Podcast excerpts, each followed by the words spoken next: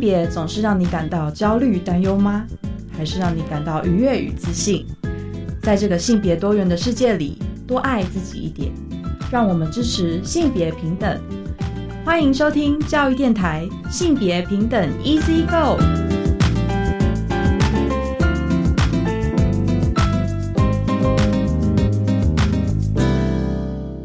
收听教育电台性别平等 Easy Go，我是玛丽。不知道大家这礼拜过得开心吗？这个礼拜啊，还在农历新年年假期间哦，所以我还记得在上周末跟大家分享了九部性别好片哦。大家不知道有没有一起把它看完？我自己一天看了一部，年假就是这样子，很快就过了哈。那作为上班族的我们，其实明天就要开始迎接第一个上班日了。那如果你是老师或是学生的话呢，可能还有一些寒假的天数可以放哦，真的太羡慕了。诶，那不管怎么样，新的一年我们都会持续的在空中相会哦。那玛丽也会持续的把更有趣的性别新知或者是相关的资讯告诉给大家。那期待我们今年度都可以在性别的议题上面一起成长啦。那今天的性别大八卦呢，我们也是要跟大家分享哦。其实我从去年就一直蛮关注这个主题的，就是所谓的数位性别暴力。那相关的法案呢，在去年年底啊，有四法三读通过。那我们稍后跟大家分享这个新闻。今天的性别慢慢聊呢，我们其实也是邀请啊一位老师来跟大家分享性别新闻哦，但其实比较像是破除假新闻的影响哦。那我们邀请到的是翁立楚老师，稍后在性别慢慢聊，再来跟大家分享一下有哪些关于性平教育的假新闻哦。那我们先进行性别大八卦。性别大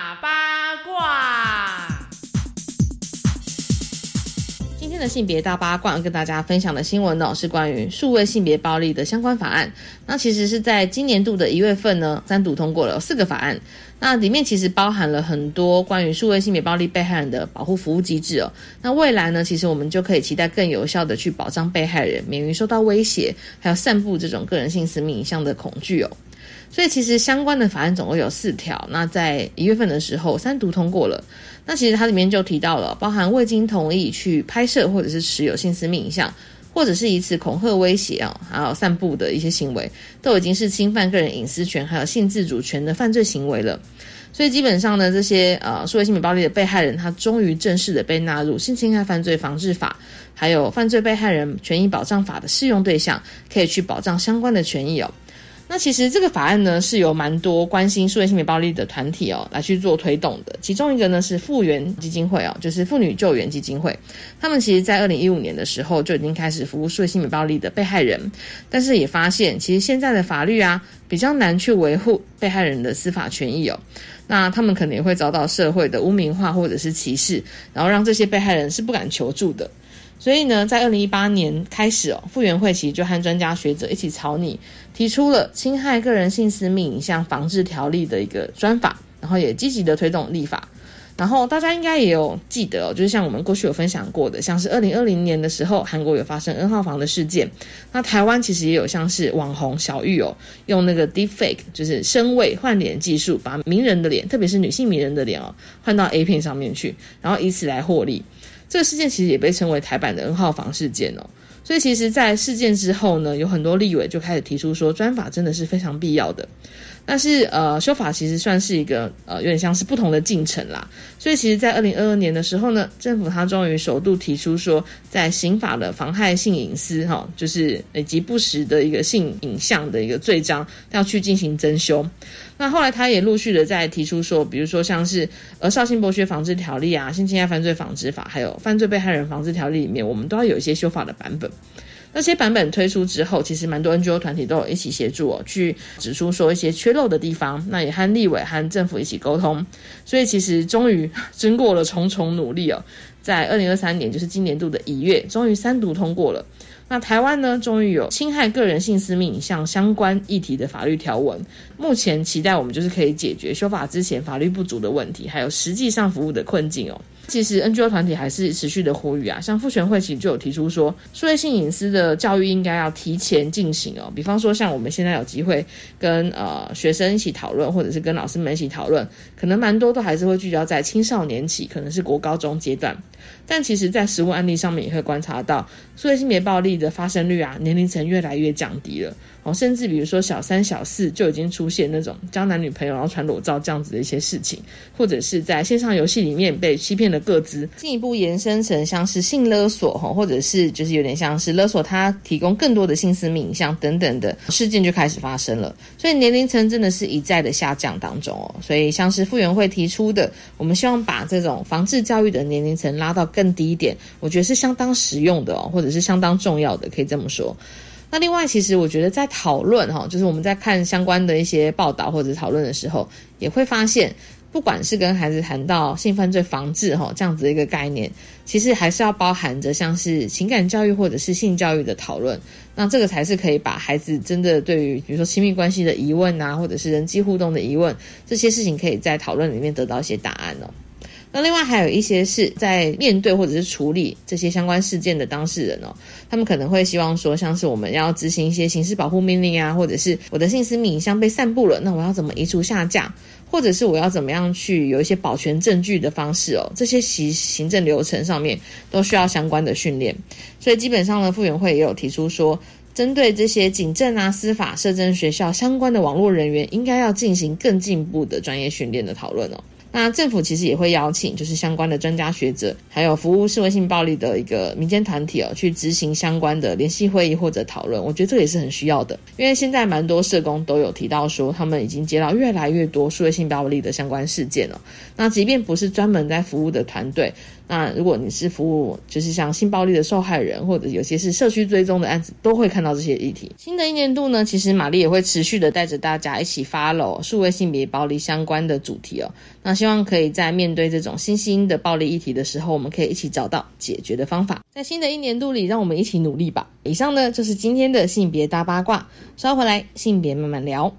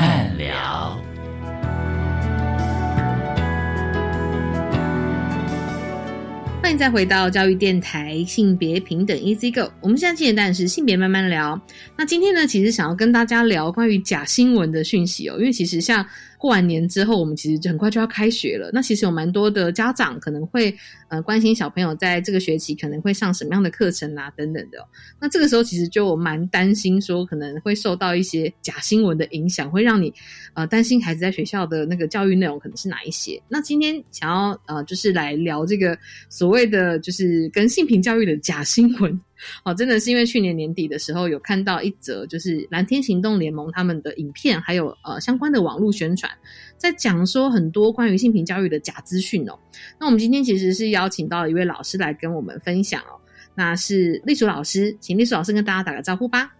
嗨，大家好，我是丽淑。丽竹呢，其实是在新北市的陆江国小担任老师哦。那他同时还有蛮多 NGO 团体的参与身份，像是他是台湾性别平等教育协会的理事，那他同时也是新北市的性平辅导团的成员哦。所以其实像丽淑在那个你的任教生涯里面，其实呃本身是有蛮长期在参与性平教育的，就是内容嘛。对对，就刚好工作上也有需要，对，然后我自己也关心这样子，对。那像是这一种假新闻的资讯，就是因为过往，比方说像我自己那个记忆所及，其实好像不是近年开始，其实应该蛮长一段时间了。对，真的，我觉得这个好像这场仗已经打了一阵子。对啊，所以其实像隶属在自己的工作里面，呃，有没有过去曾经也是碰过这种关于性平教育的抹黑或者是假资讯的状况呢？其实最早我们一开始比较用力的要做这件事情，就是在二零一一年真爱联盟的时候。哦，是是是，对对对，那时候因为一百克刚要上路，嗯，呃，那时候就是一百年嘛，那那一年的暑假就非常的不平静。那所以呢，其实真爱联盟那时候就已经制作了一个短片，那叫性教育，还记得吗？那个欲是欲望的欲，是是是，对啦，嗯，对。然后那个影片其实很耸动，他就讲性平教育什么什么，然后就把同志教育，然后我们接下来一百课刚要谈的呃性别平等教育的，做了就是用非常耸动的内容来呈现性教育完整版哦，反对教育部在国中小学性别平等教育中鼓励性解放，真的很耸动。没错，然后对啊，我们那时候也很，因为我在辅导团里面，我们那时候为了一百课纲已经做了很多准备，然后也开始研发各种教案。我们觉得突然间冒出这样子，觉得很困扰，而且他那个那个标题真的会让很多家长会担心害怕。所以我们我还记得那时候，我们就几个好朋友，就是刚好也是在做性别平等教育，也是在从事性平运动的人，就想说我们来模仿他。拍一段影片，然后来回应他所谓的性平教育的内涵是什么这样子。所以我们那时候的那个影片很很可爱。你如果如果你有去 Google 叫“当真爱来敲门”，对，完全有点题耶，刚好有点真爱。关系，然后也回应到这个假新闻制作的团体这样子。没错，嗯，然后对啊，所以呃那时候我们就好好的研究了他们的影片，然后也就好好的回应了到底同志教育在教什么这样子。对，那那次的经验呃已经让我们尝到，其实呃就算我们这种名不见经传的小小的老师，然后做这样的影片，但是其实还是没有办法抵挡那个就是他们那一波哦。后来所以真的还是改了课纲。对，改了小小的地方啦。虽然后来觉得好像也还好，还好是说，呃，在教育的现场，对于课纲就是很多都是参考。解对，因为其实还是蛮考验到老师本身对于议题的了解，或者是因为其实蛮多老师非常认真，他会自己去找很多资料，然后来制作一些教案。所以其实如果说本身有在关心性平的老师的话，当然就是可以，还是可以在自己的就是教学里面，还是可以把正确的概念传达给大家。但其实那时候我还记得，就是呃周边有一些，比如说是真的是那种平常没有什么在关心呃就是议题的家长们，好像就会被洗到，就会很担心是真的吗？这样子。然后当时我觉得那个假新闻资讯还没有像这几年已经被大家大众已经被教育到，其实真的有很多假新闻。所以好像看到有写成一个像新闻稿或者什么很耸动的标题，就会吓一跳。嗯，而且因为那时候那个社群媒体还没有到那么发达。嗯，我的意思是，比如说大家使用 Line 或者是就是那个传播的速度，可能没有像从二零一八年那一波又更可怕。对，对我我我觉得那一场为了公投，然后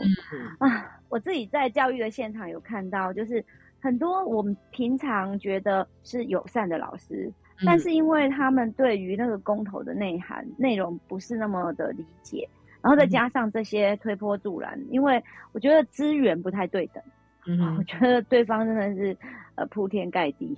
所以那时候我们后来才知道，就是都已经投票完之后，我才知道原来我有一些朋友，他们根本就投了我的反对派那一票。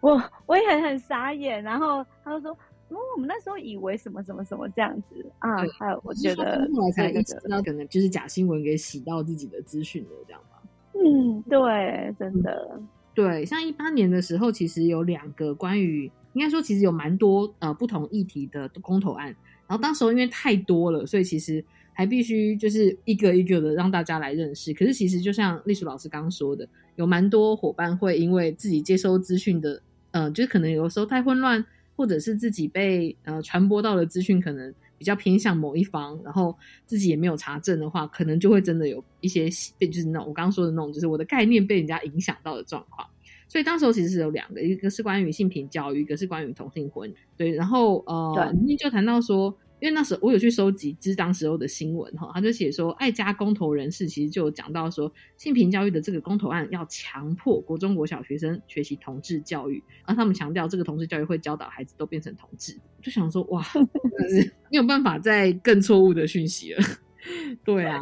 对，那当时候其实因为他讲的特别是国中小，所以其实像隶属在呃公投当时候，就是是会有感觉到，比方说真的有像那种同事。事后发现可能真的有被影响，或者是会不会有一些家长在当时候也会有一些担心呢？嗯，我的感觉是应该要讲说，其实二零一一年那一波过来，我们撑撑过来了，然后也确实有课纲跟性别平等教育法里面也有载明说我们要这样教，所以呢，我觉得有心要上课的老师都还可以有所本，就是面对某一些质疑，我们还可以说，哎，这个是。教育部规定，我们就是要上性别平等教育，我们应该要怎么样怎么样？但是呢，这个公投的这个案子一起来之后，我觉得它会形成一种，它已经变成一种争议，嗯，也就是说，它把这个争议台面化，而且变成一种对立。于是呢，就有很多的，就是呃，像我在学校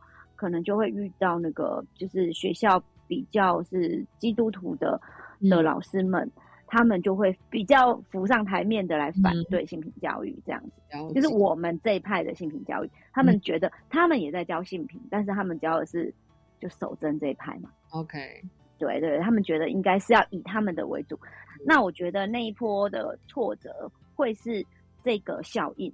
倒不是说呃，好像有一些人就是我们我们形成了一种对立关系，而且是这一方我们。本来的性别平等教育的立场就被曲解了，这样子。了解，对，对我觉得那时老师刚说这个动力也很有可能就是延续到，即便像是在去年年底，大概是呃十二月初左右，其实就看到网络上开始流传这个所谓蓝天行动联盟 影片，对，然后那个对立就想说，为什么资讯可以扭曲成这个样子？对，对，很很困惑，每一次。有选举就这样嘛，然后你看那一波二零一八年的那一次，也是因为他要搭着这个选举的热潮，然后来炒一次。那这一次也是一样，我觉得有时候是为了政治，有时候就是为了这个性平上面的这个内容。但是说起来，他们那一派的那个观点很，就是非常的非常靠近的，非常相似。所以蓝天的这个就可以理解他们。没错，没错，其实是这样，就是。呃，可能像他们在谈到，特别是我觉得他从一开始那个影片内容其实就蛮有问题的，因为他提到的是，呃，他们那时候好像是在 CDO 审查的那个会场外面，然后拍摄了这个影片，然后他一开始在解释对 CDO 公约的这个内容，他其实应该说台湾呃为什么会有这个 CDO 审查这件事情，他解释的也基本上蛮有问题的，他就还攻击说，他不是找现任的委员，他是找以前的委员。然后，但其实这个本来就是有个脉络存在，因为台湾不是联合国会员国，对，所以我们其实是有点像是，即便是在被国际有点打压的这个状况，我们还是希望我们可以就是落实 CDO 这样子的一个审查，所以有找过去担任过委员的呃人员来台湾帮我们审查一下台湾的国内施行状况，对，是这样进行的。但是我那时候一听到这边，我想说，哇，他是完全不懂哎，然后后面果然讲的超级奇怪的，对啊，然后。在这个内容里面，因为我们今天其实主要就是想要请历史老师来跟大家一起回应一下，就是呃，像它里面提到真的很多很奇怪的讯息，但是我相信也会有一些伙伴其实会针对他讲的。那如果不是他说的那样，那到底是怎么样？对，想要来跟历史老师聊一聊这样子。好哦，对对对。那我就有整理了一下他们在影片里面讲的主题，然后像呃性别平等教育协会也有在自己的官网上和脸书上，其实都有整理相关的内容，包含其实像那个蓝天行动联盟的这一位就是一位男性吼，他就提到说，呃，台湾有那个性平会啊，然后这个性平会会限制什么家长的权利啊，会把家长移送法办什么的，哎，那他这个 描述的，我觉得就是超奇怪。我甚至想说，到底理解成什么东西的？对，然后我就是那时候看到，其实他们在呃，像是丽淑跟另外一位老师一起有拍了影片，然后就是在回应这相关的这个影片的内容的时候，我就觉得，对，其实就是要给大家一个比较正确的资讯呐，对啊，所以其实对，像性平会，它其实是呃一个立基于性别平等教育法，然后才在学校里面需要出现的一个组织嘛。那可以请你说，没错，介绍一下吗？像性平委员会，我相信很多学校它这个组织是一定要成立的。那我这个委员会，它平常嗯如果没有性平事件。就是没有学校很平安，没有发生什么事，大概也不会开几次会，大概开两次会，就学期初一次，学期末一次。那我们最主要就是要省一下，呃，学校规划的跟老师提出来的那个竞品的教材。这个部分就是因为回应到每一个学期都要有四小时的性别平等教育，对，那那这个教材就是呃要给委员们看一下，这样大概都是就是很简单的看一下，因为大家都还蛮尊重规划。的老师的专业，所以大致都不会有太大的问题。所以说什么不准家长有什么疑问，这因为我们一般来讲，性平委员会也会有家长的成员，就是呃也会有家长的成员在里面，这样子大家就可以呃，如果如果家长有任何意见，其实他也可以在这个委员会里面提出来。然后，可是最直接的应该就是呃，你直接在班上可以提，那不会说。你对于教材有疑虑，然后 就要你移送法办，这这真的太夸张，这完全是误解资讯哦。所以从来没有过。对，影片一开始我就听到他在讲一些非常奇怪的内容，就让我想说，哇，这个超级需要澄清的哦。那我们稍后呢，在第二段节目里面，我们再来请历史老师再回应一下哦，就是这个假新闻的短片里面到底谈到哪些其他的资讯呢？那我们先休息一下。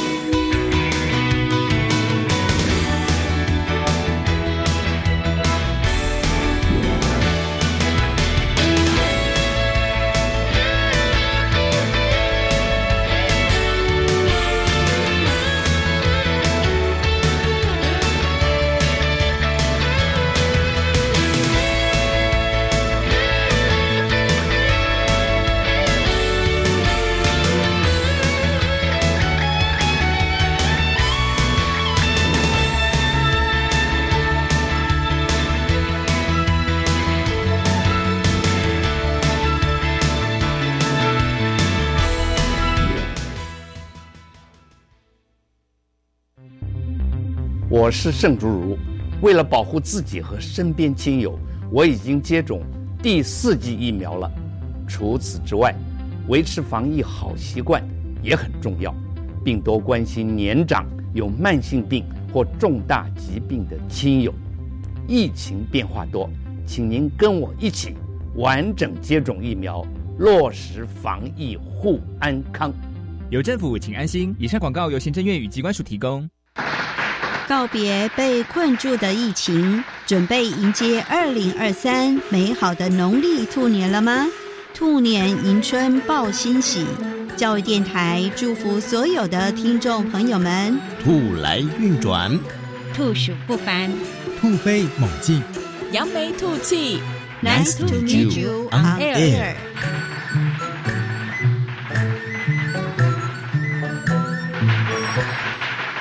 高中只要毕业了之后，你想要做什么呢？我决定申请青年储蓄方案，先去工作或当志工，累积经验，未来更有方向。而且先工作，政府每月还额外帮我储蓄一万元，三年可存三十六万元哦。我也要参加。申请时间到一百一十二年三月十六号，赶快上网申请青年教育与就业储蓄账户专区网站，电话专线零二七七三六五四二二。以上广告是由教育部提供。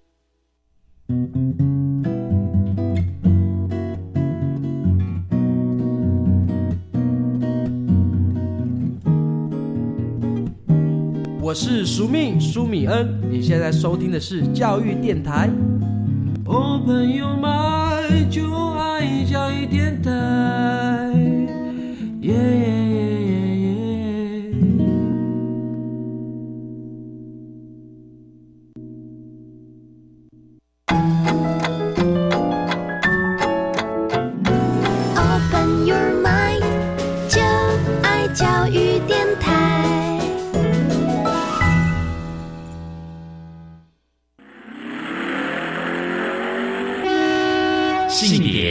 慢慢聊，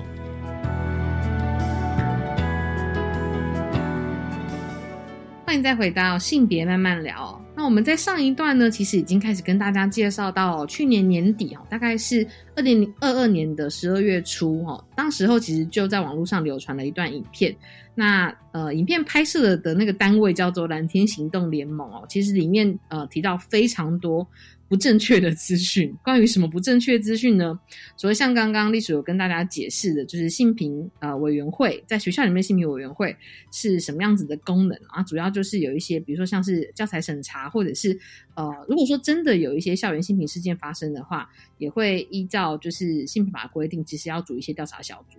主要就是要保障学生的权益。那在那个影片里面，他还提到另外一个其实引起蛮多人的疑惑和讨论的点哦，就是那个影片的这个也是这位男性就提到说，现在的性平教育啊，都在教小孩家庭啊可以是三男两女啊，五男六女，只要喜欢就可以组成家庭或结婚，然后就是有点像是蛮耸动的在讲说，现在就是鼓吹这样子的一个状况。那呃，关于这个部分，其实隶属也有在影片做回应嘛，那可以跟大家分享一下吗？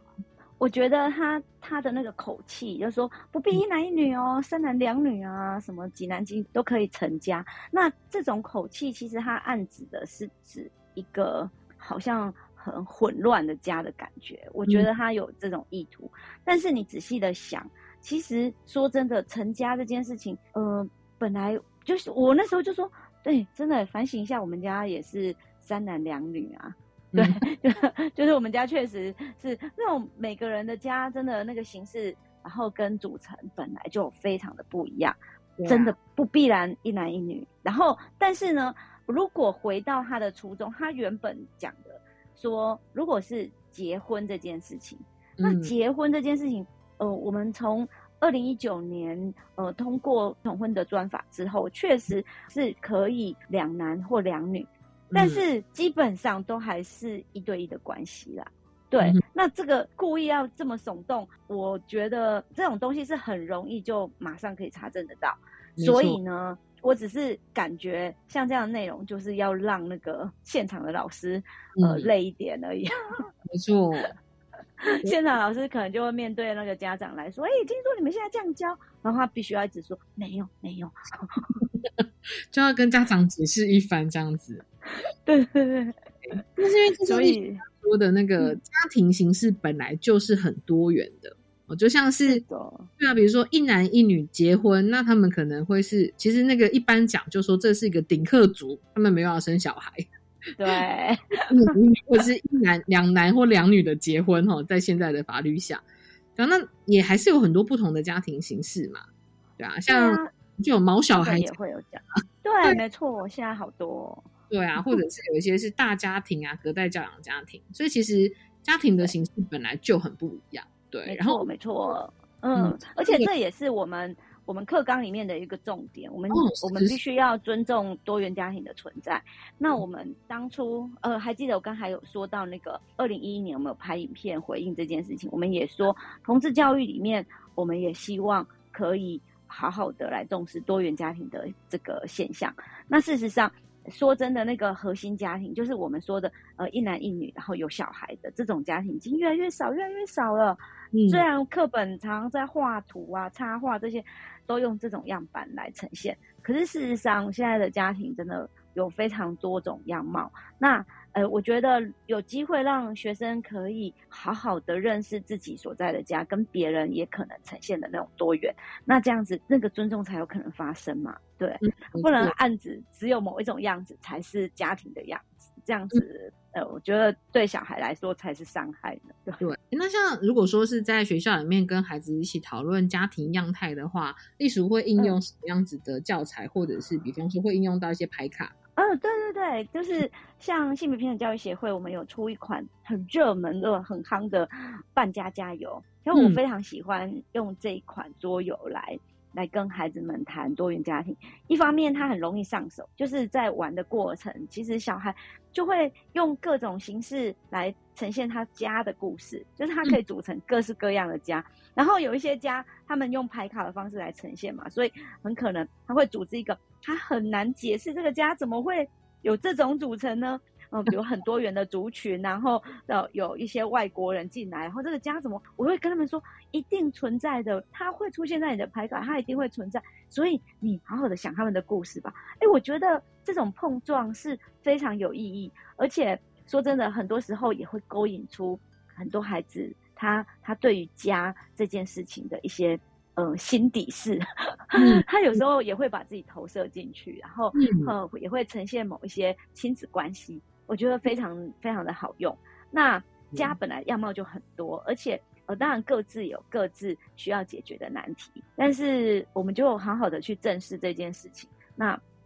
我觉得小孩也可以从理解自己的家跟理解别人的家的过程里面，然后可能会长出很多力量。我觉得这个。拍卡，呃，而且他们人物的呈现方式也非常的破除性别刻板，所以呢，也可以用来做很多其他的游戏。对，通常我不会只用来做搬家加油的那个东西而已，有时候我们也会还会有变化玩法这样子。对对对，很多变化的玩法，对对对，所以这个是一个蛮好玩。同时，我也会呃，就是用一些广告，因为我会觉得其实现在，因为确实。家的样貌已经非常多，所以在广告上面也不会就只是这种样板的家而已，所以就可以来让就是贴近孩子的那种他们平常的世界，他们就可以看到说，对你平常接触到这些媒体，其实本来就已经在说这种多元家庭的东西了，对对对，那还有一些新闻啊，也可以跟他们聊一聊这样子，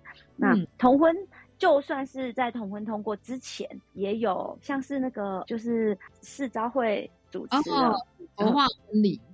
对，好像叫佛化婚婚礼，对不对？他那时候也有很多新闻呢。那那个我我记得我们小朋友也都有看到，然后呢，嗯就刚好有这个机会可以来聊一聊这样子，就刚好可以让他们知道。其实同性的家庭早就存在，只是有没有被法律认可。我们只是还给他们一个法律的保障，这样子而已。对，嗯，没错没错。像刚刚那个历史老师提到那个佛化婚礼，也是当时候我觉得，因为有些新新闻媒体去报道，然后他们其实是一对女同志伴侣，然后是在呃，就是修佛礼佛的那个就是场合认识的。所以当时候虽然还没有通过同婚，但他们其实就是想要在他们的信仰的见证下。一起结婚，然后当时候新闻都会报他们在佛堂，然后两个女生穿着婚纱，婚纱对，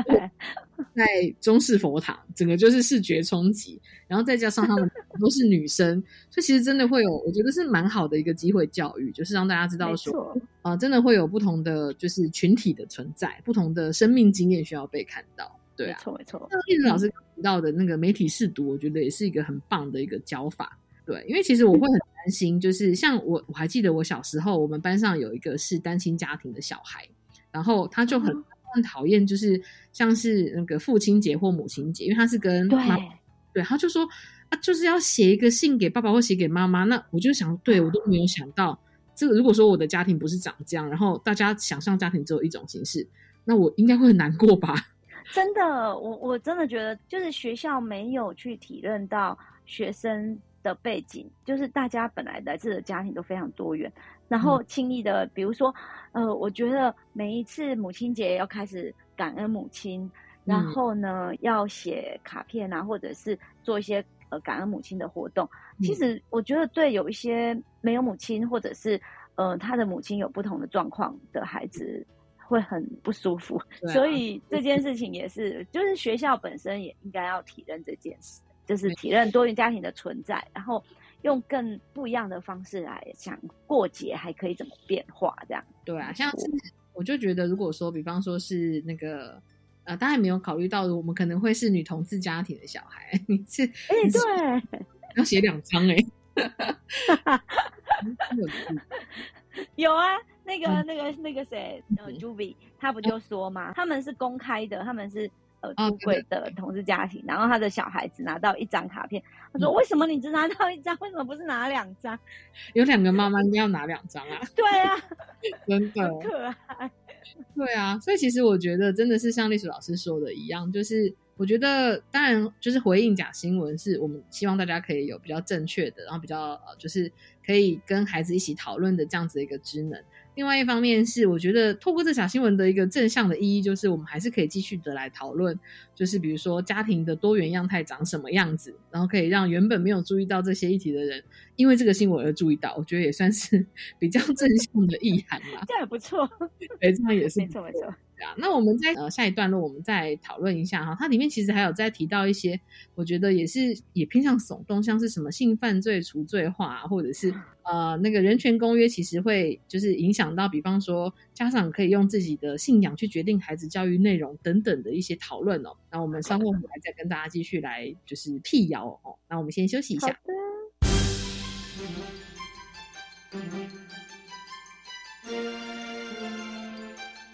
Mm-hmm.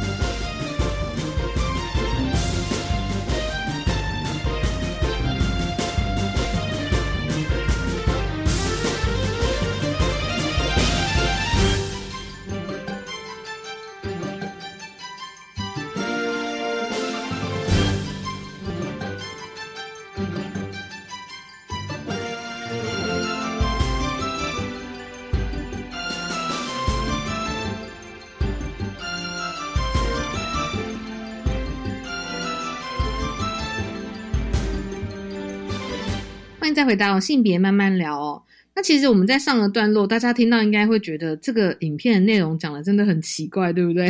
我觉得更曲解的这个内容，比方说他有讲说，呃，现在的性教育啊，在讨论性犯罪合法化，只要对方同意，或者是比方说给小朋友一些呃糖果、零食什么的，就可以猥亵，或者是 就取得对方的同意，这样。他除了是一个错误资讯之外，他其实也很不负责任的在讲一个就是曲解那个犯罪跟保护这件事情的意涵。所以其实也蛮想听听看隶属的回应。对，我觉得这个还蛮恶意的，我必须讲。我觉得他把我们本来在性平教育上面对于性别的这个尊重，跟我们很期望往更加的，如果在他们的看法可能是比较开放的认识性别这件事情，然后他把它曲解成都可以，那只要同意都可以这样子。那可是我必须要讲，我觉得我们新的性平课纲以及教材或者法律来说。我们法律来说，其实是在这个呃人际之间的界限是更加的严谨的。你看，二零零五年就通过性骚扰防治法就上路，二零二一年的年底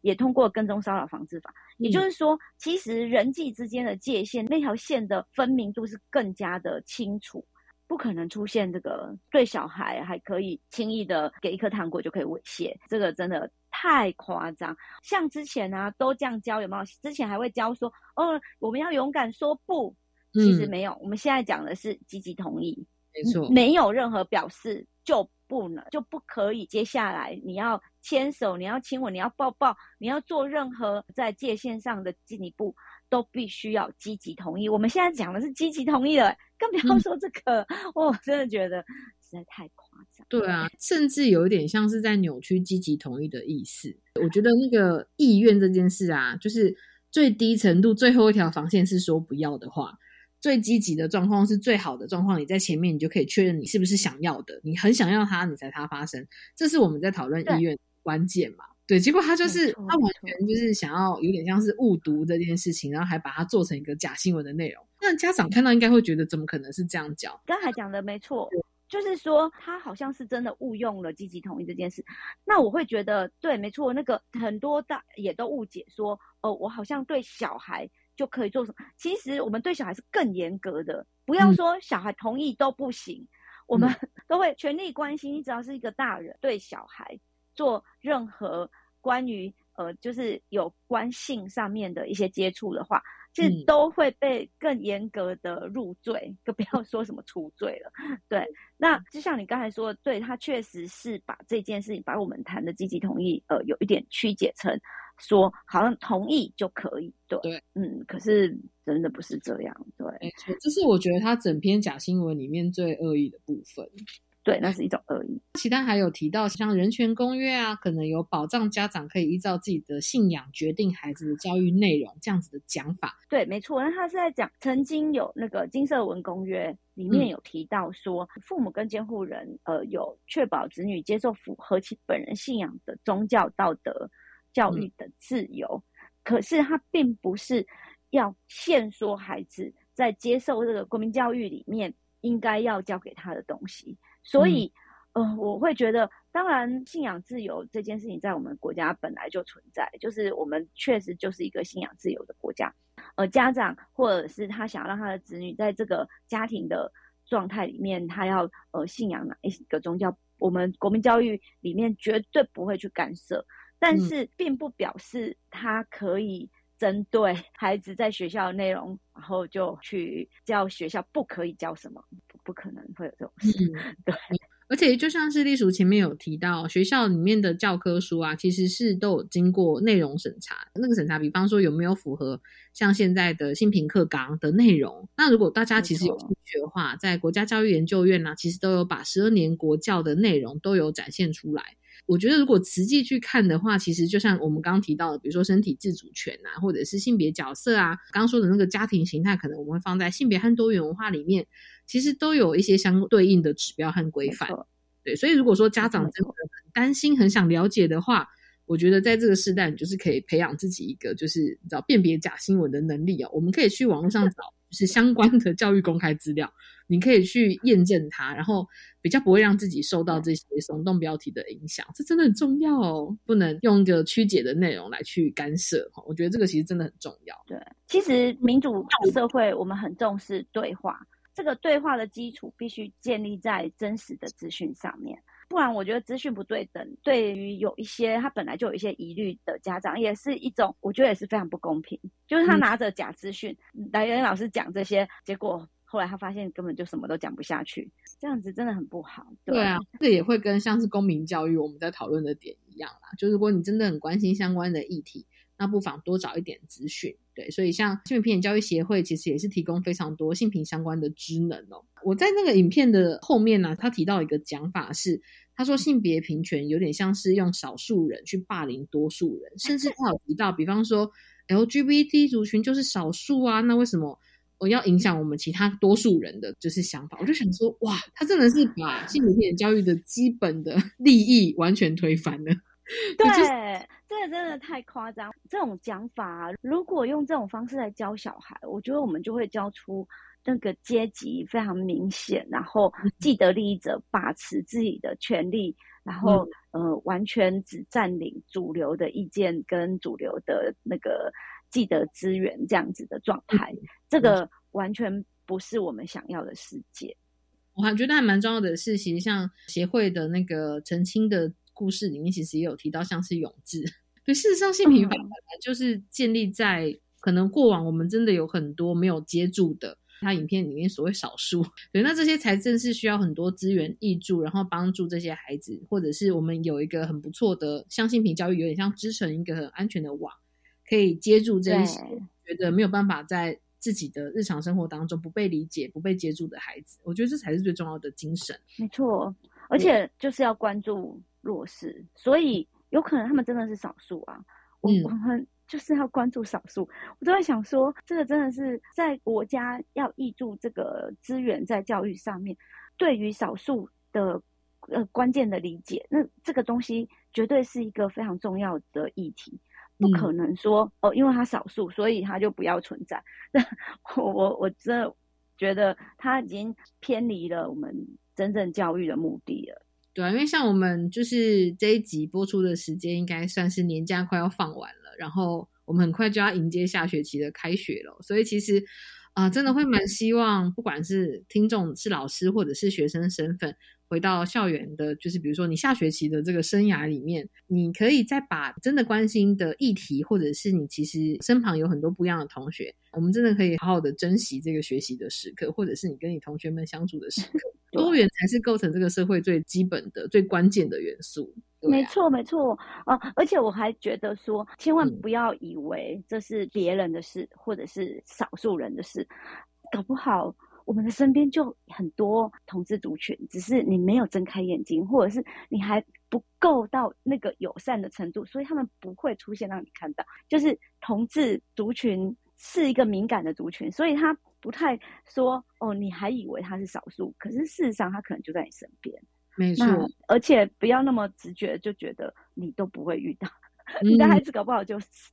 对啊，真的真的是这样。我觉得就像历史老师说，同志愿意在某个环境里面出柜，或是跟某些人出柜，表示他真的在这个环境觉得很友善，或者很信任某个人。对啊，那我们应该要做的，应该是尽量把环境，或者是把我们的友情打造成一个可以让人放松又信赖的状况。就是希望大家听完我们这一集之后，从这个起点开始吧，然后我们在未来的就是跟孩子或是跟同学们、跟老师们相处的过程中，我们都可以朝向这个友善校园的理想迈进啊。嗯，没错，真的是很谢谢丽叔今天来跟大家分享哦。我觉得辟谣真的很重要，但是也蛮期待未来我们也可以在。不同的主题上面，可以再邀请丽淑老师来分享，就是其他性平的教学经验。那谢谢丽淑老师，嗯，很荣幸，谢谢。那也谢谢收听今天的节目，拜拜。